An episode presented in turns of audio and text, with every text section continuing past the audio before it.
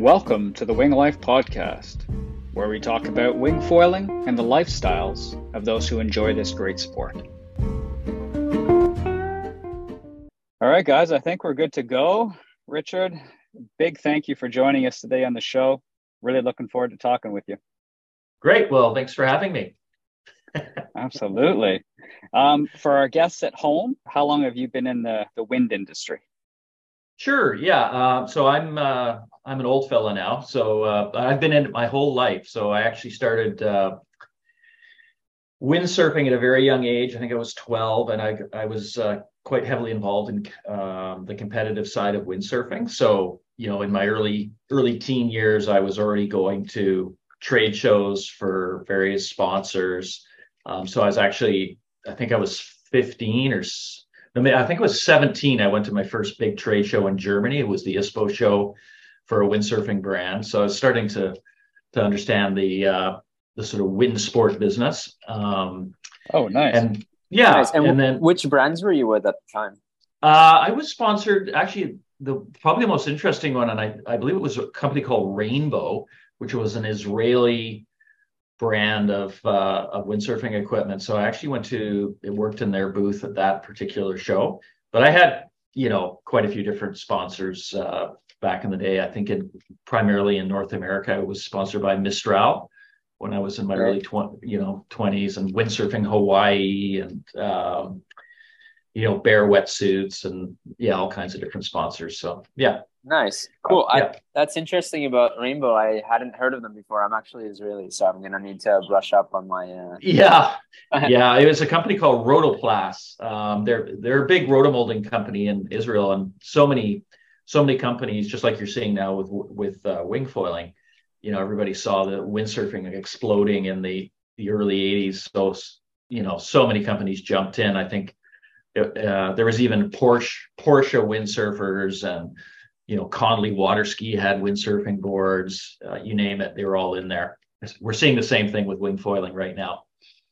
Oh yeah, it's just been a, a huge and massive explosion. What first brought you to water sports? Uh, well, I, you know, for me personally, it was um, I I was very lucky. I grew up. My family grew up in uh, Sidney on Vancouver Island, so I was I grew up on a waterfront house. I've I've never really not lived on the water, so it was always right oh, there. Beautiful. yeah. So uh, even my even my high school was on the west and look out the window and see the wind blowing, and I was out of there uh, on on my windsurfer. So yeah, just very very fortunate. So water's always been there. That's that's how it all started. Oh, awesome. Nice. Okay. Yeah. So yeah. then got sponsored you get to kind of ride around and, and, and visit different spots in the world and and then what was your first introduction to the business world aspects yeah. of, of wind sports because you started pretty young age as well into there yeah. So what happened was right after my my competitive racing, I, I had a few job opportunities within the industry, and uh, I didn't want to move away from Victoria for obvious reasons. You guys are all moving here; it's an incredible place to live. And one of them was with White's Diving. Uh, so they were a local manufacturer making wetsuits here in Victoria. Um, so as soon as I stopped racing, I think I was 22, I started working for them uh, trying to sell, and I was involved in trying to design wetsuits.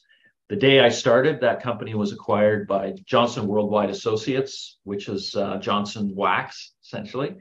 Um, and then I was working for three years on wetsuits in the water sports market for a brand called Scubapro. And we also had a water sport wetsuit lineup called White Hot. That lasted about three years. They um, they actually ended up moving their factory to Mexico, which freed up all the equipment and staff here in Victoria. People started getting, you know, laid off. Uh, my job was going to go the way of the dodo bird as well because they were they were moving everything to Ontario, and I I did not want to move okay. to Ontario. So mm-hmm. anyway, I partnered with a fellow named Frank White Jr. and we bought all the machinery back, and we continued with the water sports wetsuit line. So I was I think it was 25, and I ended up owning half of um, a new startup called White's Manufacturing, which was, you know, continuing on the legacy of the White family. Um, yeah, that's, that's pretty exciting at 25. Yeah, so we built that up, yeah. and uh, it was in basically t- 2001 or sorry, 1999 that I we saw the first 98, the first images of kite surfing happening, and we all rushed out and like everybody else bought. Uh, you know, power power kites for land bugging and made our own control bars and did the whole MacGyver thing at the beginning because there's there was no equipment. Had a ton oh, that's of fun. awesome.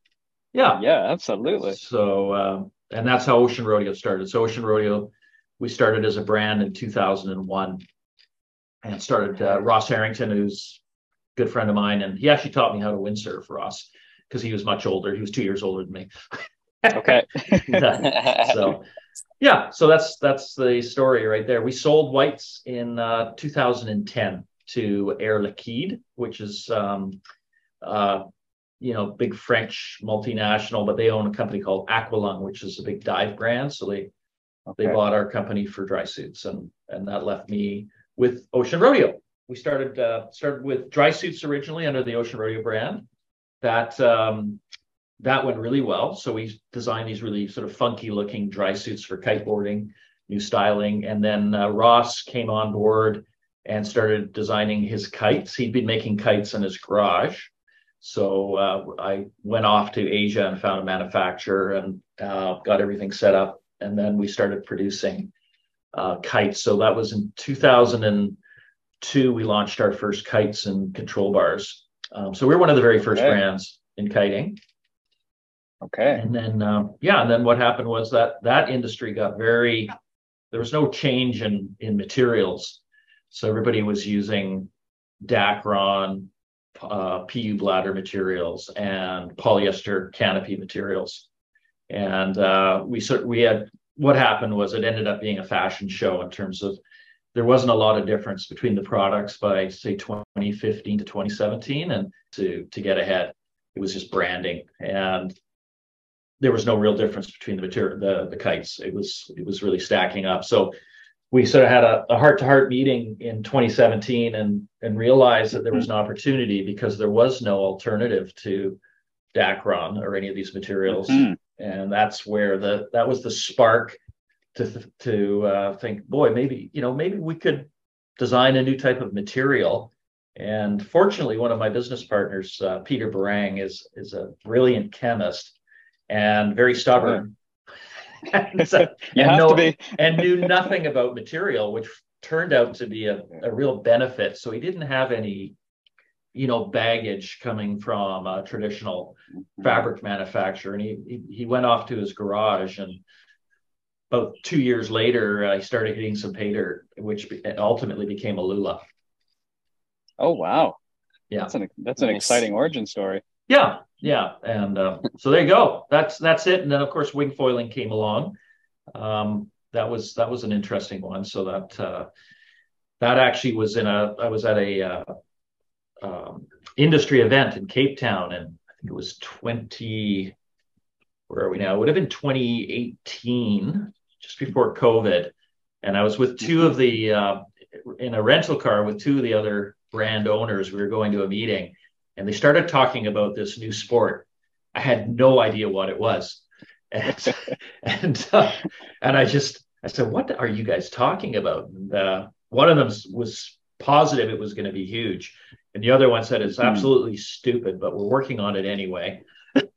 so, Can, are you, are you at liberty to disclose who those were? Who those no, were? No, it's uh, confidential, but it's pretty funny. Oh, that's insider. That's insider. But it, and I, I was like, wow, okay, so hmm, I kept my mouth shut and I started researching. And as soon as I got home, this was a tip off for them never to, to give away secrets to me in the car.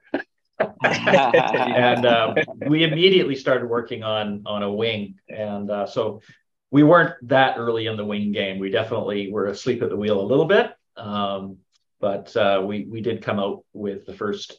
We, we jumped right in with a composite wing, which was I think a, a good move for mm. us. Yeah. Yeah, and I think you waited long enough so that it was a wing that was actually worth buying because a lot of those first gen wings companies kind of scrambled to get something together because they knew something was starting, but they hadn't developed it.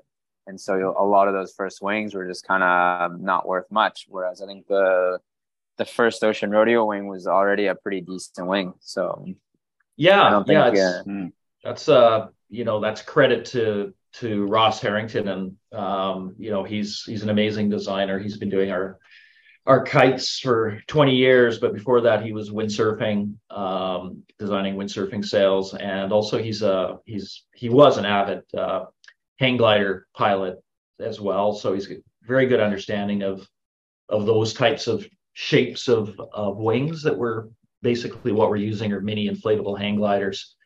So uh, mm-hmm. he, he knew what he wanted to do right away. So uh, we're very, very lucky to have Ross working on this project. Yeah. Mm-hmm. and we nice. did, we did, we developed all, by the way, we developed all of that here. Um, you know, that was all done just essentially it's Ross and myself because nobody knew how to wing foil when we were doing it. so I, I, I think there was one other guy in Victoria that was hacking around. So while okay. while we were learning, we were inventing the equipment, which is quite quite a funny way to do things, but that's the way it was. So hey, that's nice. kind of fun to be able to be at, at the beginning of two pretty big sports then. Absolutely. Start kiting.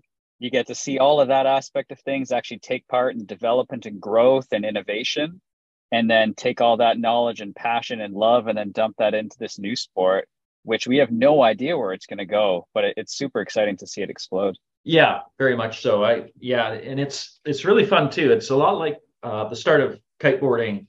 There was a lot of design uh, that came along a couple of years into it and you had to really carve out a section because uh, what happens is in all these sports there's a lot of intellectual pop, uh, property that starts getting filed. So you've got to really mm-hmm. try to predict what's important and get a slice uh, in the intellectual property zone that allows you to operate. Because what what can happen is you come in and um, you know you're you're doing something and you see something with another brand and go, oh, that's great. We'll just do that. What you don't know is that there's multiple patents filed, you know, perhaps two years ago on that. And it can take three or four years for a patent to go through. So I predict okay. that there'll be a a big patent battle in this sport coming up shortly. So yeah, I mean it's already started. To be fair, you know, with duotone and the booms and all that kind of stuff, and it seems like companies have found a way around it. But initially, that's the reason why only duotone had a boom wing because there was a patent on it at first, and I I mean, yeah. you, you, guys now have a boom, I think, right? So how how do you get how did you get around that? Yeah, so there's say. yeah, no, that's totally fine. Yeah, so there when you understand how to read patents, you can you can under you know look at what they actually file and you can break that apart. But uh, everything is basically um, is goes to claim one. There's a primary claim in a patent, and then there's all these follow-on claims. So as long as you don't fringe on claim one, um, you're usually fine. So you just have to look at what that was. And I believe that one, they didn't have an inflatable strut. So it was a, uh, it was a yeah. But then there's a, lots of other patents coming through on handle systems. So mm-hmm. our, ourselves and certainly Duotone, I'm sure, has lots of patents. So um, yeah. eventually, so the, the handle system on the wings is turning out to be a bit like the um, the safety system in kiteboarding, where there was some big big patent battles fought over the push away release um, in kiteboarding. So anyway, it, will all work out. It'll all be fine in the end, but it is interesting yeah. to to see. Yeah, it'd be nice if because in kiteboarding now that push away system has become pretty much standard, and all the systems are almost the same. Uh, it'd be nice if we can get to that point with winging where you know the the handles are basically all the same. And so you can, you know, have companies making really nice carbon handles and stuff like that, and you can bring it back and forth, kind of like fins, you know, for windsurfing and stuff like that. But yeah. I, I, think it's going to take a little while still until we get. Yeah. There. Yeah, well, we uh, I agree with that, by the way. And what what happened in in uh, kite surfing is there's an ISO standard now for the uh, the push away release. So if you want to sell okay. a kite surfing bar into a kite school in Europe, um, for the kite school to get uh, liability insurance, they have to use an ISO standard product. Um, so all of the brands now have push away releases. So you notice that you know Core had a twist, which was excellent product, but uh, just the whole industry got together, decided let's just do push away. Um, there's not really that type of safety issue right now with wings. It's not like um, mm-hmm. you're getting hurled, but I think uh, perhaps ease of, like you say, interchanging handles that could definitely be something. So a bit like ski boot bindings, where you can use any any pair of boots on any set of skis and bindings. Um, so maybe mm-hmm. maybe something like that will come. Um, we have, yeah, totally. yeah, our our matrix handle system is is like that, and um, you know, it's uh, certainly if if we share that IP with other brands, they can, you know, use our spacing, use our handle um, spacing, and we could you could start to buy a handle from a different brand and put it on an ocean Ocean Rodeo wing. That I can see that happening. Yeah. Okay. Okay.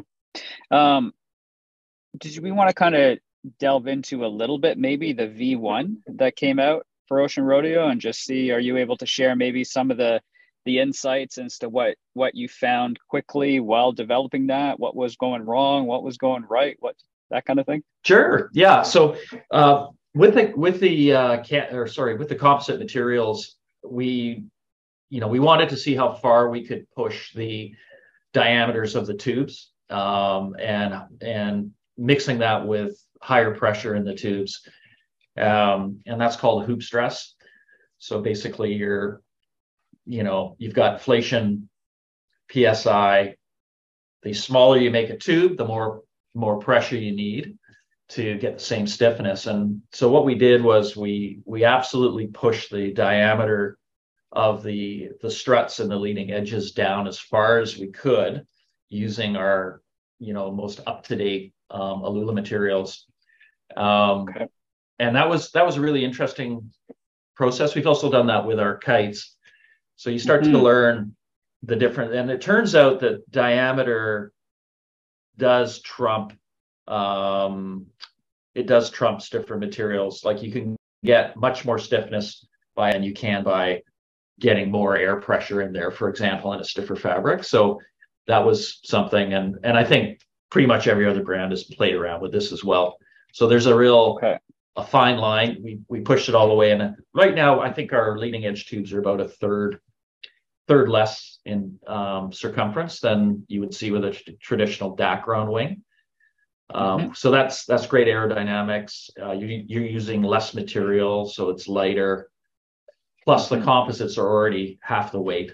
So, um, so that was a big thing. And then tensioning of the canopy is another one. How how mm-hmm. um, you know how how is the ocean rodeo wing look so clean and nicely tensioned and and that's that took a lot of work by Ross you know and it's just a lot of really interesting tensioning of the airframe and how the canopy reacts um, and then and then of course we're moving into composite canopy materials right now which you'll see coming out from us very very soon and literally within a month there'll be the first uh, lula canopy products out there and and again you're dealing with materials that react completely differently than uh, than say Teijin polyester ripstops. It's very stretchy. Stretchy. Mm-hmm. Um, now we've got these materials that don't move, like they're they just don't move. so uh, it's, it's, pretty fun, and they're lighter and stronger, and all those things. Yeah, does that help at all? that helps a ton, and yeah. um, we're super stoked to see kind of that new next wave of materials come out. I know Tom and I have talked about it. We like to geek out on it a little bit and stuff, and to see what's coming down the pipe because the first main wave of wings for V1s and everything, it was canopies would stretch relatively quickly. And there was certain spots on those wings um, that would herniate or handles would blow off or so it's been cool to see those those big transitions from first to second to kind of even third year. And um, so we are looking forward to seeing what's yeah, going to come out absolutely. with uh, with all these different um, kinds of materials. Yeah. So what what we're finding on also on the wing side, like we've um, you know durability is huge. So they the wings take a bigger beating than than kites do, and especially just coming in contact with the hydrofoil. So the other nice thing, mm-hmm. I don't know about you, but I I I pretty much rip depending on the conditions. I put a hole in my canopy, especially in the surf. I'd say every time I go into breaking surf, I rip my canopy. so something happens. Yeah, sounds about and, right. Yeah, right, and yeah. If it's if it's big enough, that that's basically the game. And unfortunately for me, every time it's an epic session, I end up tearing a wing in half, and it's it's kind of not that fun. No, exactly. so they, these new canopies are are really exciting because you you literally can throw your wing. I, I, I don't want people to do this, but I mean you could lay your wing on top or hit, hit your wing, and even if you did manage to puncture through, it's not good. It's not going to prop, propagate.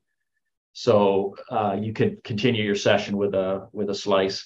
The other nice thing is that uh, they're they're all heat fusible. So with it, literally with a ski iron, uh, you can repair this and then put a patch on, and you're back on the water. So, um, so we really worked on this durability of the canopy, serviceability, um, and then of course bladders are the next big one, and everybody's had uh, problems with bladders at the beginning of um, of kiting, and mm-hmm. it's not it's not that there was anything wrong with the bladders; it was just learning how customers handled the product. So what what we all learned was uh, you know, kiteboarders lay their kite down on the beach. They hook a line to it and they pump it up. So the the, the product is is inert. It's, it's just laying out, and you pump it up. Wingers, especially new ones, will hold it by the wing by the handle. They'll hold the pump, and then they'll pump it. And while they're pump, shaking the bladders down inside the airframe, and as they pump up, the bladders are pinching and doing all kinds of weird things. So, so you know, the first year um, of our wing anyway. And you, will notice that there's all kinds of support strings and things like that now on wings. And that was all as as we learned from what customers were doing. So yeah, it's just interesting how things evolve. Totally. And I'm I'm really curious because we started talking about Aluula and the new material and stuff like that. We see a lot of uh, other brands coming out of with their own kind of you know Dacron um, alternatives to materials like HOOKIPA and, and weave and all that kind of stuff. So, what makes Aluula different from those materials? Yeah, good question. Uh, so basically, the the world makes composite materials. Uh, there's uh, the HOOKIPA type materials. There's uh, Cuben fiber, which became DSM composites. Um, so essentially, what they do, the, there's a core fiber in those in those materials. It's very, very strong. It's called ultra high molecular weight polyethylene. And that's a, um, a, a, a, miracle invention.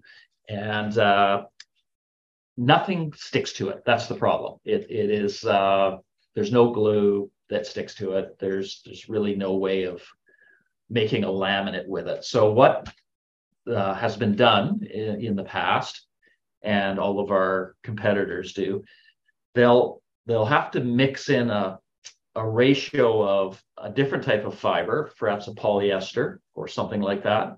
So it might be a blend of, you know, 60% ultra high molecular weight, 40% a different fiber that might accept a glue. And then what they do is they support all that because ultra high molecular weight is very, very slippery. It, with if it's not supported with some sort of a film or something, it'll it's just like fishing net. It just slippery and slides all over the place. So they'll they'll is they'll bond a uh, supporting film to it. So that's right now.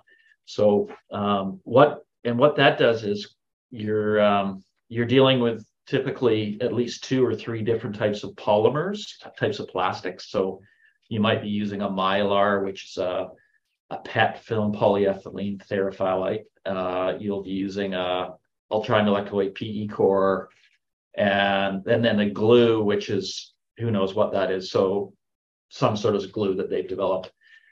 What Aluula is, uh, because uh, we didn't know anything about that process, we did it completely different, and that's that's what our intellectual property is all about. We we have figured out how to. Uh, it's called fusion bonding. So we're bonding these layers at the molecular level. And it's very difficult to do that. So you've got to use it, you know, heat's involved, obviously. Uh, but if you ever, you know, if you've ever taken a piece of uh, kite line or rope and you you try to heat it and you know put a flame on it or something, what happens to it? It instantly shrinks up into nothing. So nobody's ever figured out how to do what we've done. So anyway, what we do is we use um, molecular bonding. We try our best to use all the same polymer group so that the materials are recyclable. This is really a big deal for us. We're um, you know, we're not 100% there yet, but all of our new materials coming out called X, they're all a single polymer group, fully recyclable at the end of, of their life cycle. And um, and that's also okay. brand new to the world, really. Nobody else is doing this. Um, and not it's not a, even just a story. So we're actually able to take these scraps and basically it's a loop. So we're already producing, starting to produce our first uh, recycled product, which is a fiber board, which is quite exciting. So um, oh, cool. anyhow, so, so, we don't. So tell glue. us a little bit more about that. That's really interesting because, as you're saying, that's unique. Nobody else uses their scraps like that. Nobody else can use an old kite or an old wing. So you, are able to take all of the aluminum material or the new materials that are coming out and I guess melt them down or something to that effect and remake new material that way? Exactly. So um, little scrap. I think we're, you know, when we when we uh, produce, we can produce up to 50 meter long sections, which is also quite unique. Some of you know some can can produce only. I forget which one it is, but some of the brands can only do about seven meters long. It's hard to make this stuff. So anyway, we can do quite quite long sections but our um, our usage of the material out of our, out of our rolls is like um, it's over 99%. So we've got very very little waste. So that any waste on the out of production can be chopped up because it's all single polymer and then turned into our first product that we're working on is this fiberboard. Um, and uses for that is quite interesting. That could end up being like sidewalls for skis um, it could be uh, sidewalls for twin tip kiteboards. It could be thermoformed okay. handles for wings. It's it's really cool stuff. We think it also has potentially some uh, some um, potential in the ballistics market. So we haven't properly tested that. That's that's a different market altogether, but it's quite interesting. And then end of life, we haven't set this up yet, but one of our big goals is um, because we're also working with brands outside of the wind sport market in outdoor mm-hmm. sport is where we would like to eventually have a closed loop. So end of cycle end of life cycle products can be you know returned and disassembled and we can get those materials back because because we can use them to make new products. It's, it's really cool. So we want we want them back so, but uh, that we're a few years off from that full cycle but it's coming um, one of our products that we're about to launch, you could actually just recycle with your uh, your milk cartons, your plastic milk jugs. Um, so that's another exciting one. So you could just take it to the uh, the recycle depot. oh, cool! Because that's yeah. one thing Tom and I we've talked about before, right? Was a little bit of of the end of life kind of stage because we were going through equipment relatively quickly. Uh, but it's cool to see that there's some innovation coming for that. Yeah, I mean, right now you cannot recycle Dacron, it all goes to the landfill. You mm-hmm. can't recycle polyester ripstop. You can recycle the PU bladder, so that's that is one good thing that we've got going for us. So, okay. And, and okay. I think it's beyond end of life products as well. I think when we were talking to Joost uh, a couple episodes back, he mentioned all of the warranty stuff that he repairs and mm, the buybacks and stuff like that. There's a lot of companies, I don't know if a lot of people listening know this, but a lot of companies, when you warranty, say, a board or a wing or whatever, you actually you need to destroy it. That's part of the warranty process is you destroying the product and you getting a new replacement product and that's really a company policy because there's some companies that decide to sell the product at a reduced rate. Some companies decide to repair it and then you know give you the repair price whatever. So it's really a company policy. And i think that it's nice to see companies taking responsibility for warranty issues without destroying the gear because often you're destroying brand new gear that could totally be used still it just needs a repair yeah, so that's that's true. So we just actually launched our rewrite program. I don't know if you've seen that, um, which is uh, it's it's going really well actually. So what we're doing is if um, if there's a demo kite or a warranty you know damaged product, we're we're getting those back, and what we're doing is we're fixing those up. And if they're sellable in decent enough shape, we actually sell. We're trying to keep our products going as long as possible. It's probably mm-hmm. ultimately for business, maybe not the smartest move, but I think um, you know. This episode is brought to you by Saladita Kite School in La Ventana, Mexico. If you caught some of our uh, stories yesterday on Instagram, you'll have seen that I just got in a couple epic days of downwinding. We got a 10 kilometer downwinder done with my buddy Mickey from Salt Spring Island. Today, I got in an epic one with my friend Britt. Um, we went from Latuna all the way to the beach and back. Um, heck of a fun time. If you're looking to learn, there's nothing better than getting a lesson from the pros at Saladita Kite School. They are positioned at Latuna, and now that I've been here a little while, I've gotten the opportunity to visit to a couple different spots. It is one of the more beginner friendly beaches with some nice sand, so you're not walking on any rocks. Um, they do offer professional jet ski assisted kite and wing foil lessons. Um, so once again, they're at Latuna. So if you want to grab a beer after, grab some ice cream, grab anything, it is a nice little hub there. So you're not just stuck kind of in the middle of nowhere. So they have you covered if you want to learn to kite, foil, or looking into downwinding. They got top quality gear as well. Uh, so don't hesitate. Book your lessons today by visiting saladitalaventana.com or send them a message on Instagram at saladita kite school at saladita kite school. The disposable, we need to start using our products longer and recycling as much as possible. So anyway, that's the first step in that. We're, we're already doing that. We just launched that about uh, two months ago. And okay. uh, products that we can't resell, this is really great. We have a local company here. Uh, it's, uh, what are they called? Oh, I can't remember the name off the top of my head. Anyhow, they recycle, we take all of our used kites and wings there, and they t- are turning them into um, bags and backpacks. We just donate them for free. And you can go to. Oh, yeah, I heard about that. Yeah, if you go to our re- yeah. there's a few companies around the world doing this, but these ladies mm-hmm. are doing a wonderful job. If you go to our rewrite program, you'll see at the bottom a line and buy a, a Ocean Rodeo wing turned into a beautiful backpack. and there's even Aluula in there. They've got some Aluula scraps. It's really cool what they're doing. So. Oh, nice. Yeah. We ask everybody this, and and kind of because you you did help start this for Ocean Rodeo. What was your first foil ride like, and and what did that feel like, and what did it feel like to ride that first wing, and what did they conjure up same feelings as kiting? All kind of curious.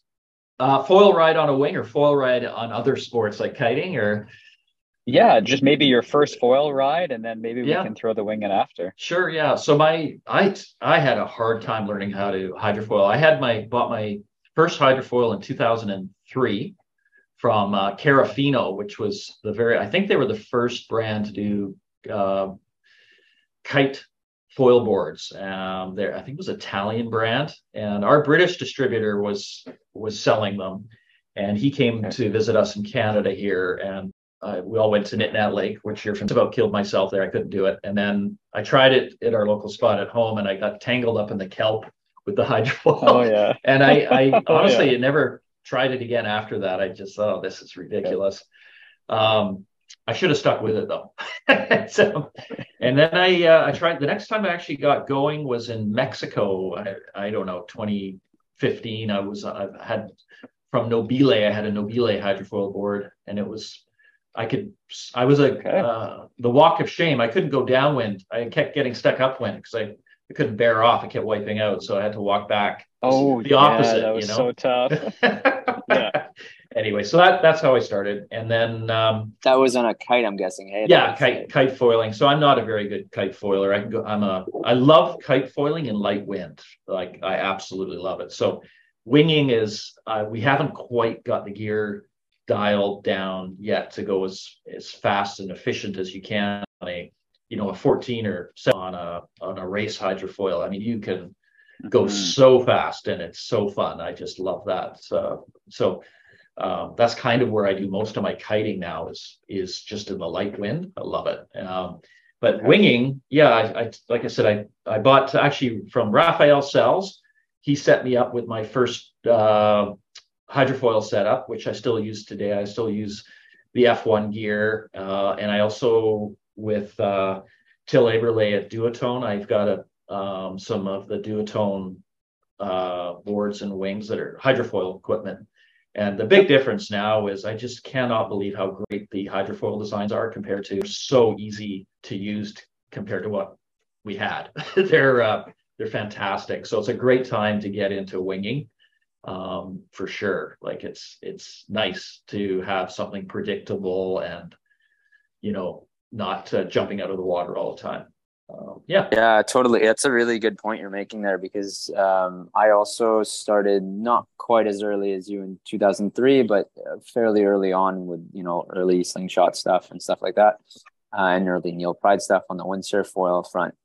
And man, is there ever a difference uh, compared to those foils, which aren't even that long ago? You know, we're talking six years ago, seven years ago, and it's changed so much. It's so much easier now, so much safer, so much more user friendly, and stuff's not breaking as much anymore either, which is nice because those yeah. foils are just blowing up.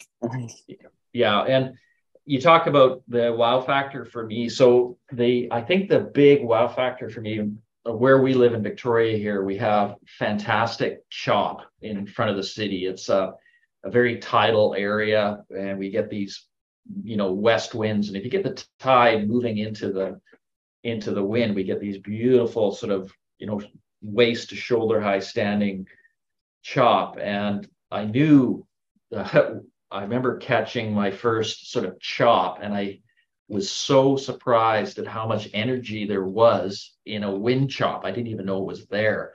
And uh, mm. we all surf here on Vancouver Island, so I know what I know what the feeling is to get in the pocket on a beautiful, really powerful wave. Uh, you know, with 50 other people out there trying to catch the same wave surfing, and, and all yeah. of a sudden I'm like, oh my gosh, I've got the same sensation on a knee high to waist high chop, I've got the same acceleration down the line. I felt like I was surfing.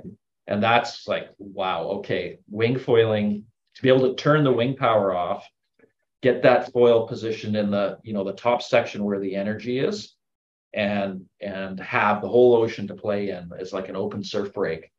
Um, that's that's what winging is for me for sure. And that's what hooked me. Yeah. Yeah, I 100% agree. That's exactly what got me on winging as well. I was living in Montreal at the time and kind of the same as you guys. There's no waves, there's maybe little tiny wind swell uh, if it's blowing like 35 knots. And the second that you get on a, you know, even on a kiteboard, you could kind of slash it a little bit, I guess, but you're mostly just riding flat water and pretending to turn on, on a wave. Whereas on a foil, you're actually using the energy of the wave. You're actually surfing the wave. And it, as you say it's uh, you know it feels three times as big as it is and three times as fun. Um, yeah. that's really cool. That really makes it you know surfing accessible to people that live inland or people that live in places where there's not good wind on waves because it's not everywhere that you can find that. That's um, really, yeah, really cool. I love the fact that you can be on a you know an 85 centimeter mast and you're on you know maybe a one meter high chop but you add those two together, you're two meters up now, looking down only a small exactly. but it feels like you're on a head high, dropping in on a head high wave. It's so fun that it it sort of accentuates everything and, and makes uh, mediocre conditions really, really fun. So um, yeah, for I sure. Think- and and there's that projection you were talking about as well, right? Because on on any sort of board, regardless, you know, surfboard, windsurfboard, sup, whatever, you need some energy in the wave to get over all that friction that you have in the board because there's so little friction and because there's so much energy under the water uh, that you can harness with a hydrofoil you really get that feeling of the wave pushing you forward and, and uh, the acceleration that you get out of a much much bigger wave uh, yeah otherwise yeah yeah it's it's awesome and uh, yeah I'm really really enjoying what the uh, GWA are starting to do they're uh, I don't know if you saw the last event. They're starting to push um, sort of in the waves, dropping. You're not you're not supposed to touch the back handle, which I think is is quite fun. And what I'd like to see them do though is uh, in the wave riding is start to have events at the gorge, for example, uh, would be mm-hmm. just pure chop uh, wave riding events and really see that develop because you know most most people are in the chop right now, I think, and get out of the crowds and the surf lineup. You're not particularly welcome in a great surf break with a hydrofoil. So, um, yeah, it's very exciting. Great future ahead. Yeah, especially if you have a wing or a kite or a sail in your hands and you go into the surf spots, they're not happy about that. Exactly. And I mean, I get them, right? Like, who wants to be sitting around waiting for waves while you have somebody beside you catching all the waves because they have a better tool? Exactly. but yeah, that's that's really cool, and I think it's um, you know, I've kind of personally gotten into a little bit the same kind of mindset that I have with windsurfing, where I'm always looking for, you know, like really good side off winds and, you know, more powerful waves and all that kind of stuff. And I just my had a session here a couple of days ago where it was just chop, you know, like just like not even knee high. And I forgot how much fun that is. Like if you have a little bit of wind in your sail, you can really have fun on just that, which is amazing. Like it's yeah. it's so much more accessible. Yeah. Yeah, it's good. Absolutely.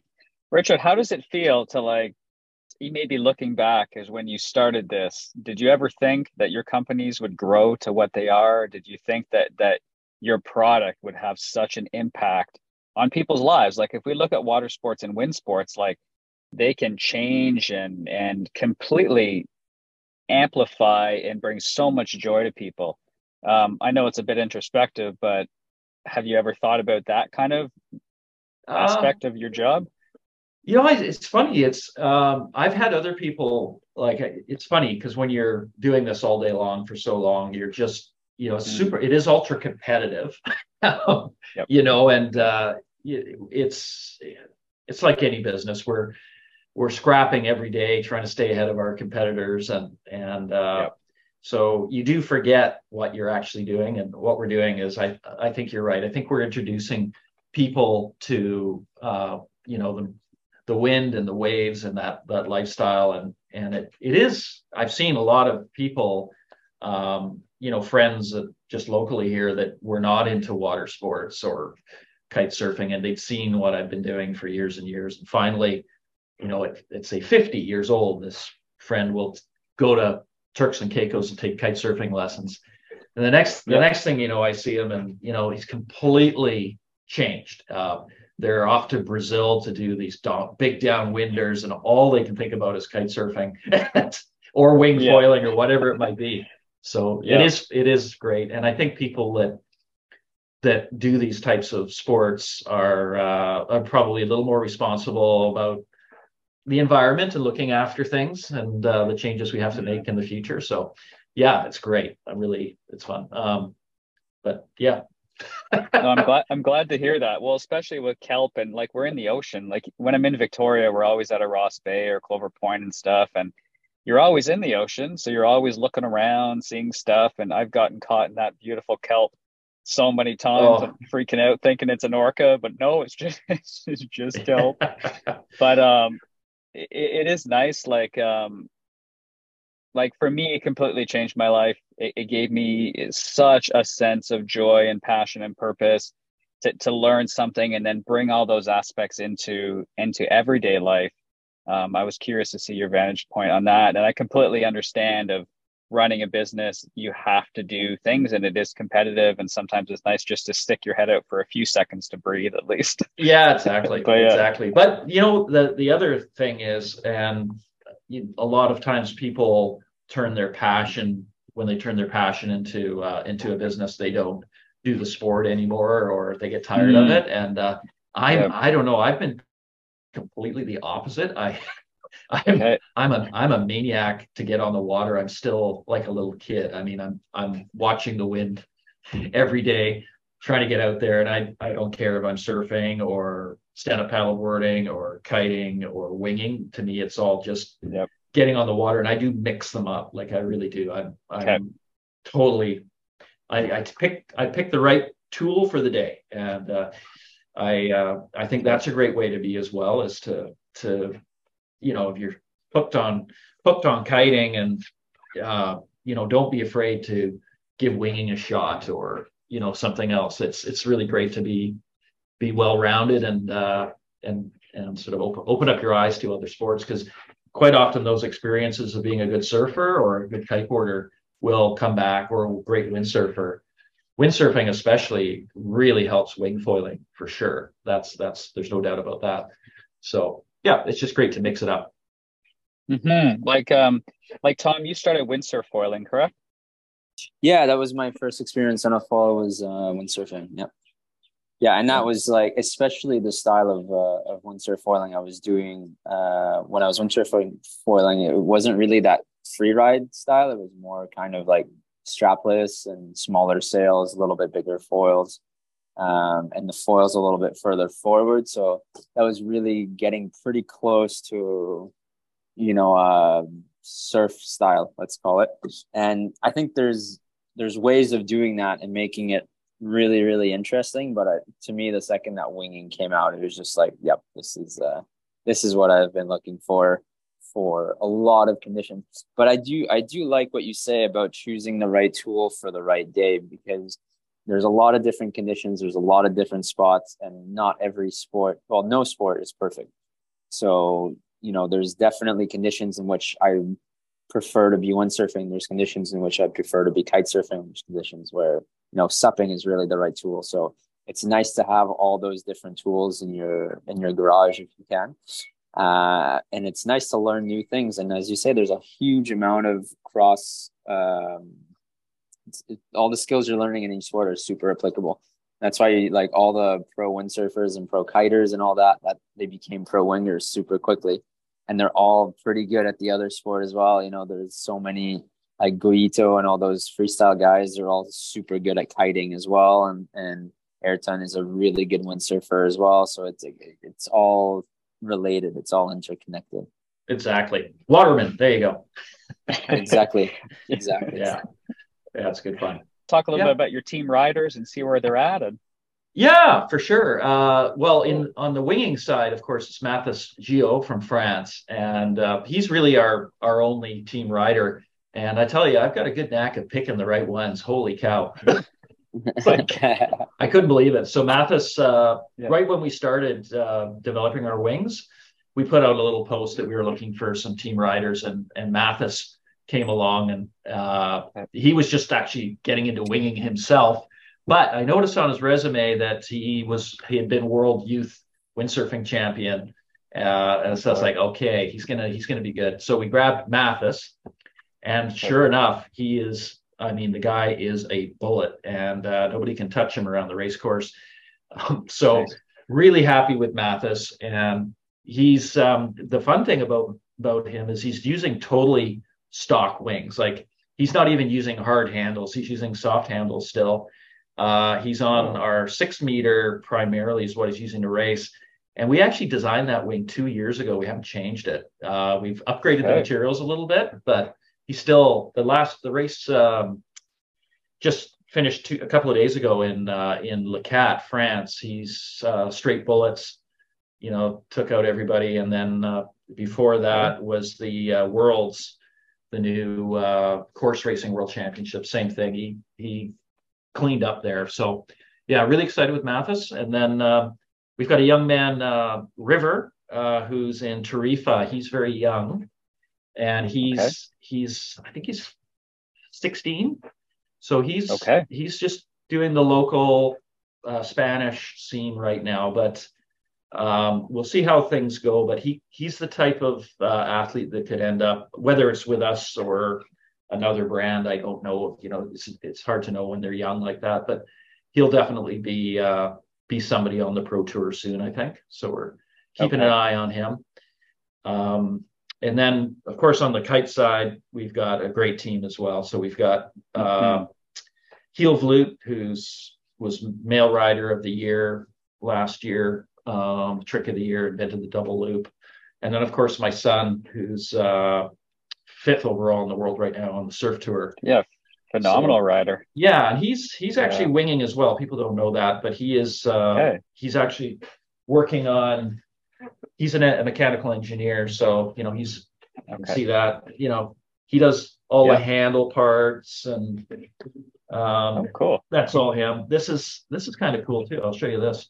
I guess see sure. this one. So that's a new part that Reece designed. He's I got his first patent on this. This is a uh, quick release leash for wing foiling and surfing. So it's uh oh okay. That's coming out in the next month. So you'll see these popping up everywhere. So how Ooh. that works is um, you pull this here and it separates. Uh, this right front. So there's a hub. Beauty.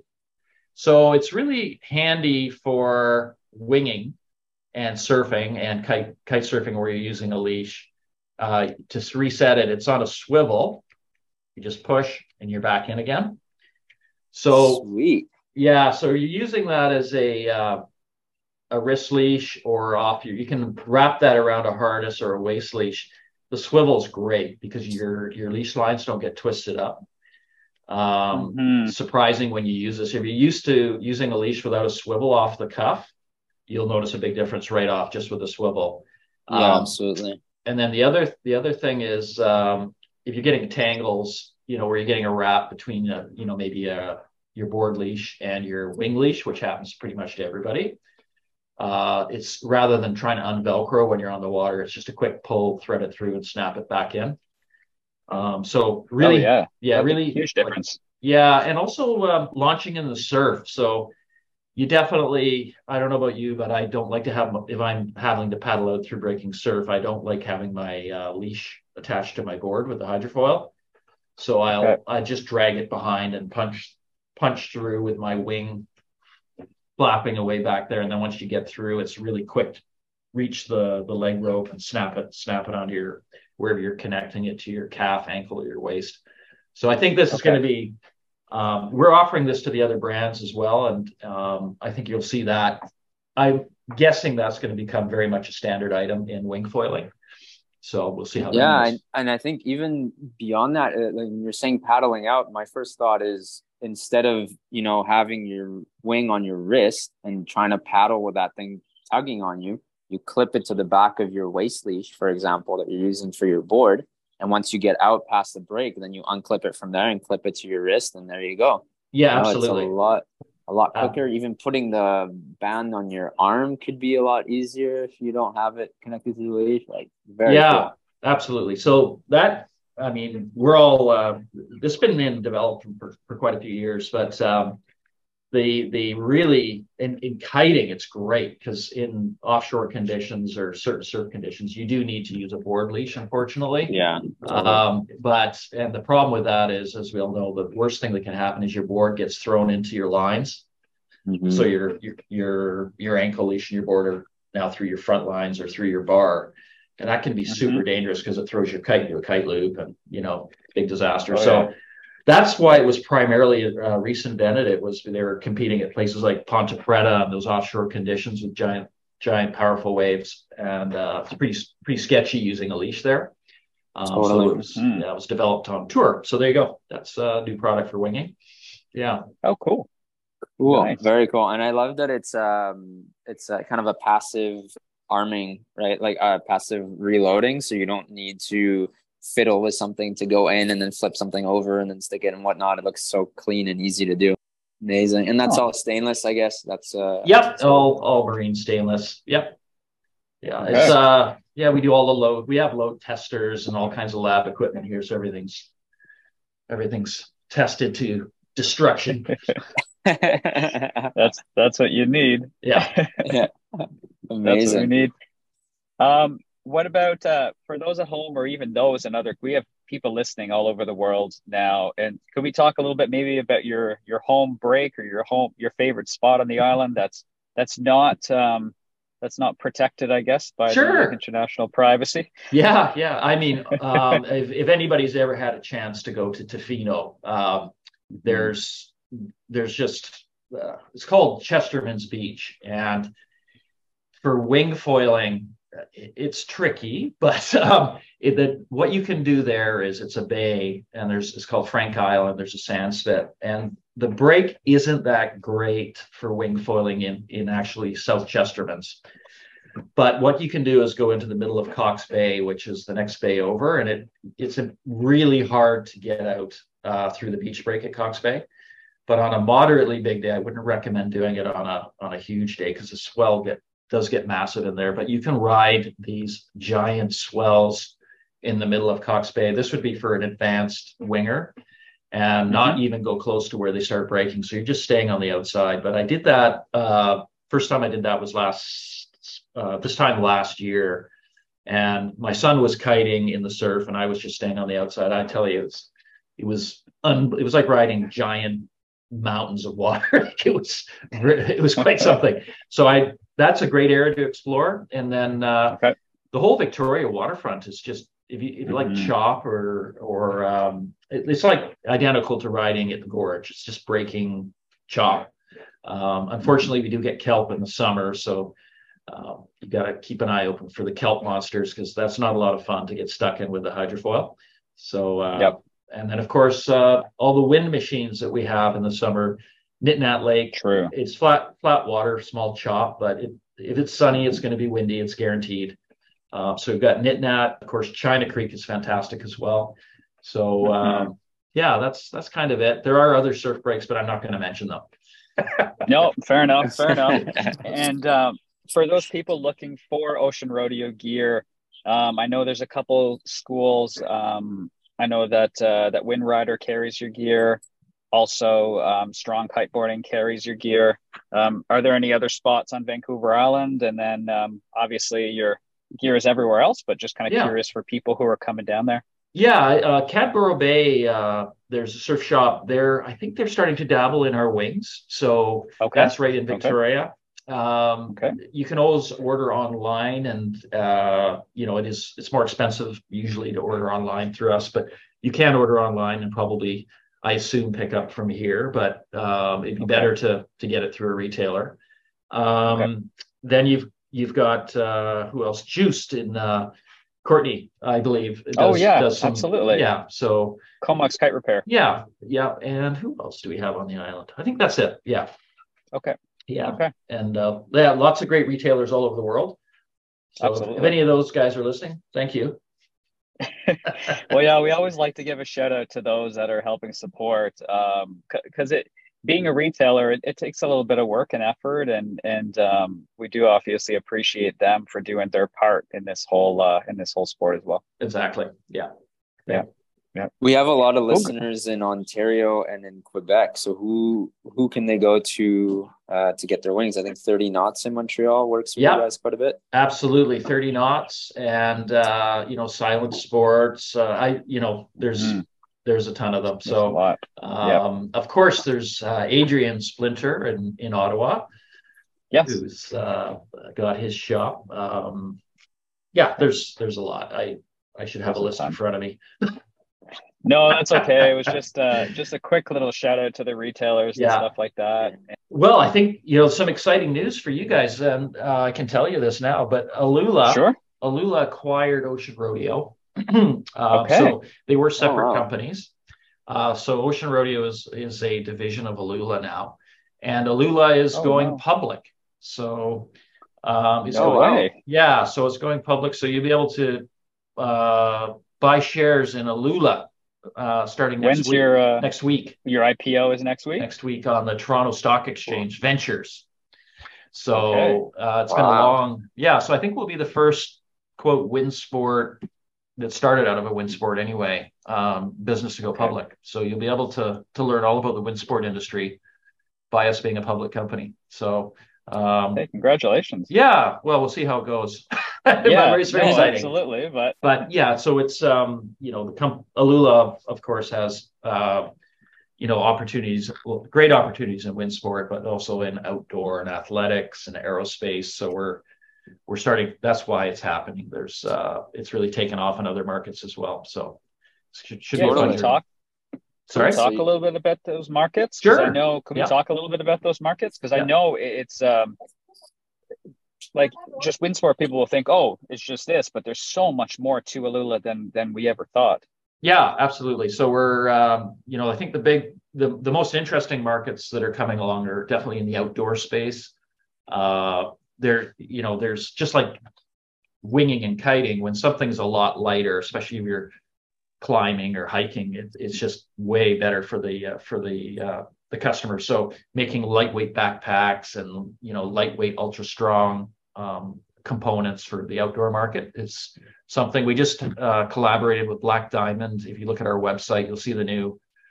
Um, it's called the Vapor helmet for Black Diamond. So we we actually did okay. all the, all the new impact uh, composite material on that is made by Aluula. So we managed to cut the weight of their helmet down I think it's like 20 percent. So it's now the world's lightest climbing helmet, but it's also got I forget the multiple times of impact protection. So uh, we we we blew the Kevlar that they were using previously right out of the water in terms of saving weight and uh, improved impact. So we're seeing oh, products, oh, wow. yeah, products like that. Um, we're quite active in uh, in aerospace, so you'll you know pretty soon when you fly around on a Boeing or uh, you know Boeing jet or uh, um, oh god what you call the the ones from Europe, you might be without knowing it, you might have some Aluula fabric around you. So there there's oh, a lot wow. lot going on there. Um, okay. And uh, yeah, so there's it's really interesting. So being light and strong is is great, and uh, if you're moving products, you know, transportation, anything like that, where you're you're uh, using energy, uh, there those types of customers are coming to us to help improve their their efficiencies. Mm-hmm. So I think we're really we're really only at the at the start of this, aren't we? Yeah, for sure. Yeah, uh, and recyclability. Um, you know, right now, like I said, the the entire world is based on manufacturing, for the most part, materials that are you know woven nylons with, and then they put fills in them of different types of plastics. So it's really really difficult. Like a nylon pack material that your your backpack's made out of, that that's going to go in the landfill, and that's mm-hmm. the way the whole industry is, for the most part, set up. So Aluula is really, as, as far as I know, I think we're the only guy uh, process out there that can make these monopolymer without glue fabrics. So, okay, um, okay, yeah. So that's uh, okay. opening up doors. Yeah, that's there you go. That's amazing. And I, I kind of we haven't really talked about sails for sailboats, but that's yep. another huge market that could totally use these products. Absolutely, we're we're active in sailing, so uh, we right now we're actually our materials are racing around the world in the uh, ocean race. So mm, our nice. we're we're on uh, our materials being used in some the really high wear areas. So you know like bolt bolt ropes where the the sail goes into the mast. Um, bags that are being dragged over the decks, you know, things like that. We're uh, ultra lightweight door frame doors that are on the uh, the IMOCA 60s. I don't know if you've seen those high speed uh, foiling boats. So we're oh, yeah. we're being used on those those types of locations, and plus we're we're in development in uh, spinnakers right now with some really really fast boats. So usually, typically it'll start on the high end. We'll you know they'll see what we can do on a, a fast racing yacht. If it withstands that, then it trickles down. So we've been working on these okay. projects for about two years. So we're we're definitely in sail. Okay. Yeah. Nice. Yeah, I was gonna say that uh, canopy material would be phenomenal as like a Code Zero or something like that for people that yeah. don't sail. Like Code yeah. Zero is kind of like a hybrid spinnaker, yeah. which is a big balloon, and a hybrid between that and like a normal head sail. Exactly, um, and uh, recyclable. That's that's the other thing. Yes. Um, no no sailcloth out there Actually, there is there there's some out there starting to happen, but all of our sailcloth uh, material that we're producing um, is recyclable. So that's something we're really we're going to stick to. Um, and for instance, on, yeah, I mean that's uh, amazing. There's so much waste in sails. Like you know, for me, I, I own a boat, and when you when you're done with a set of sails, you can give it to somebody to make bags out of it, maybe. But that's you know yeah. only if the sail is in pretty nice looking shape and and it's hard to find. But there's so many boats with so many sails, and they don't last forever, especially for racing boats that change sails really often. That's It'd right. be amazing to be able to recycle them. Yeah, so Vendée Vendée Globe that's coming up next year. That's the uh, the IMOCA 60s that race around single handed. Um, they're they have a new rule. I think uh, at least one of their sails has to be fully recyclable.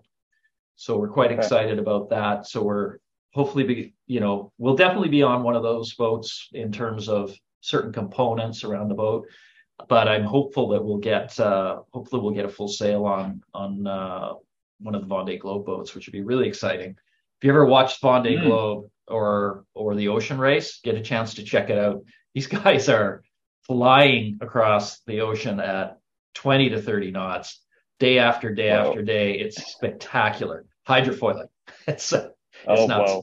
Yeah. so actually, uh, Ocean Race is on right now. They're I think they got uh, one leg left or one or two legs left. Okay. that's it. Okay. Tom, you guys will have to talk. You're gonna you could have the fastest boat in Martinique. Yeah, I know. I mean, I, I'm actually looking for uh, Code Zero, so I'm like, man, this could be such a cool thing. But it's probably a little bit out of my uh, racing budget. wow, you're you're in Martinique. I love Martinique. Oh wow. Uh, yeah, it's Fort, Fort de France. Fort de France. The wind blows out of the valley there. Oh. Yeah, there's a yeah. huge funneling effect there, yeah. and you get nice little swell or chop more like yeah. there, and then the whole windward side, there's a bunch of surf spots, and yeah, it's awesome. Yeah, yeah, best rum in the Caribbean. That's what the Martinique uh, locals say, and I I can't argue with them. It's really good. exactly. Oh, awesome. Well, hey, Richard, if anybody wants to reach out to you, um, what's the easiest way for them to do that? And um, maybe website as well? Yeah, probably uh, through the website, just the in, the info at aluula.com or Ocean Rodeo, and it it uh, okay. it'll make its eventually it'll it'll make its way to me. Um, okay. And uh, I do believe we have phone numbers on there, old old school. Okay. Fair enough. Uh, There's nothing so, wrong with that. Yeah. So yeah, we're we're pretty good. We've we're normal business. We operate normal hours, and there's actually staff here and people running around. Okay. So yeah. Okay. So there you go. Sounds good. Yeah. Well, hey, hey, Richard, I want to say thanks a lot for joining us today. Yeah. Thanks for giving some of that insight and uh, sharing that journey of what brought you to here. We really yeah. appreciate it. Well, thank you for for uh, listening to me and and having me on your show. It's great, and uh, really appreciate you promoting help promoting us, and uh, it's great. Thank you so much. Absolutely. Oh, you're welcome. Cool. All right. I hope you have a great day. Okay. Cheers. Bye, guys. Bye bye. All right. Bye, everybody. Bye. Thanks for joining Tom and I on this episode. We hope you enjoyed it, and we'll see you next time.